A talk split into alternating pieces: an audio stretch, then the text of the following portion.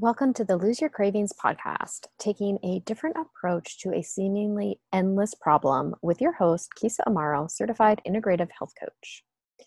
Welcome back, my friends. I'm so happy you're joining me today because this is such an important topic to address that so many of us have not yet touched on. What happens when we don't address emotional eating? When you eat emotionally, you turn to food for comfort, not because you're hungry. Um, you know, that chocolate cake or those chocolate chip cookies may appeal to you when you feel bad or sad or lonely. Sometimes the strongest food cravings hit when you're at your weakest point emotionally.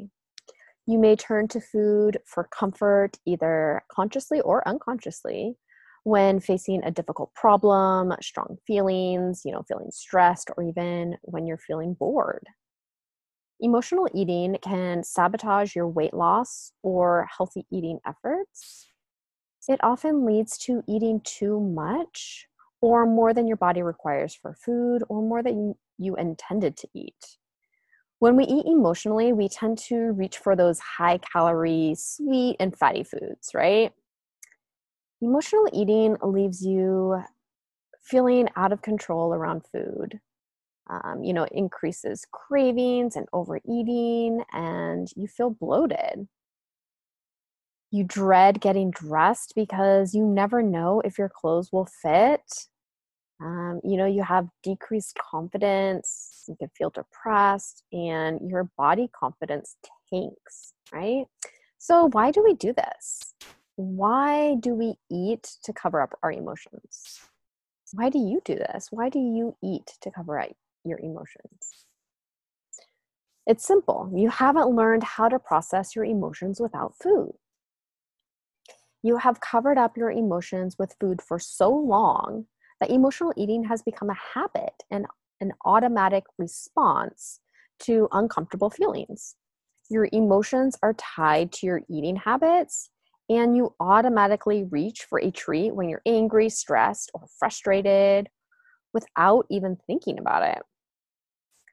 This is where I was with my emotional eating.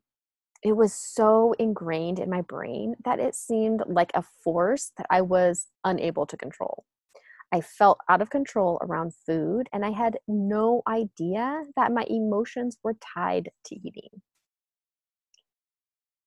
It took me a long time to figure out what negative feelings I was covering up with food.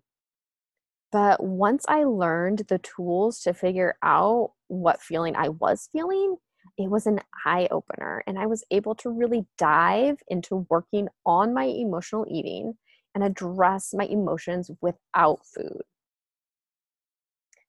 Food also serves as a distraction. If you're worried about, you know, an upcoming event or stewing over a conflict, for instance, you may focus on eating comfort food instead of dealing with the painful situation. Whatever emotions drive you to overeat, the end result is often the same. The effect is temporary. The food can only hide the emotion for so long. Eating doesn't get rid of your negative emotions, it just covers them up. The emotions return even stronger, and you have to bear the additional burden of guilt and shame about setting your weight loss goal back, um, or feeling like crap, or, you know, your eating habits and that they just feel out of control and you just can't control them. So this leads to an unhealthy cycle, right? Your emotions trigger you to overeat.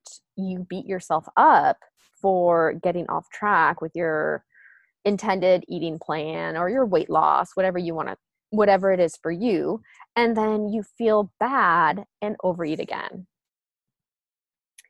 More often than not, when we try and fix our emotional eating, binge eating, or overeating, we go on a diet, right? Like, well, I'll just get all that food out of the house. I'll just go on a strict diet and eat what's on this diet, right? And you, we think, you know, the diet will fix the problem. I just need to eat this food and the cravings will go away. I will feel satisfied and I won't be starving.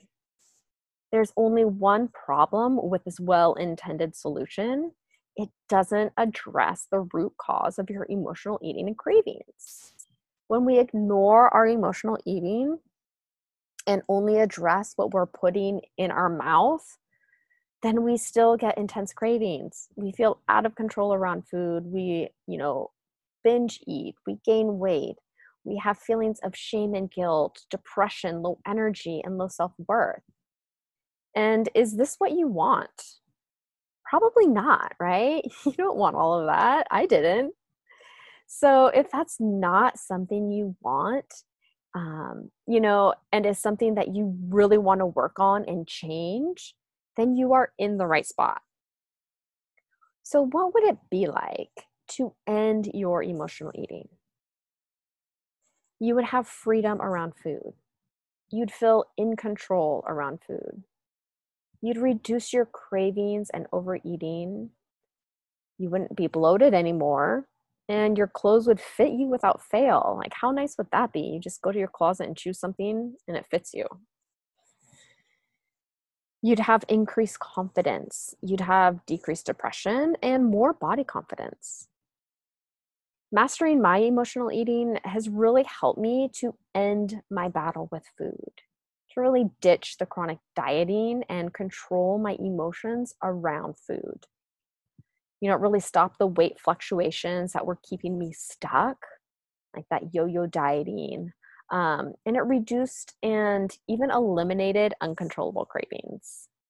It also helped me heal my relationship with food. And I get to help other people find confidence in their bodies and heal their relationship to food. And I get to do what I love every day. Through the Lose Your Cravings podcast, I will be guiding you through different ways to reduce your emotional eating so you can feel in control around food, maintain a healthy weight, um, know that your clothes will fit you without fail, have the energy to not only get through your day, but also thrive. Emotional eating is affecting so many different areas of your life, and by helping and healing your emotional eating, you can affect and improve so many aspects of your life, not just your eating habits. So join me next uh, for my next episode, where we will dive into where our beliefs around food come from and how they affect our emotional eating. And I invite you to join my Lose Your Cravings community, where we dive deeper into emotional eating, overeating, and how to reduce and, e- and even eliminate them. So just go ahead, head on over to Facebook and search Lose Your Cravings and join my group. It's absolutely free. It's that simple. I hope to see you there. Bye.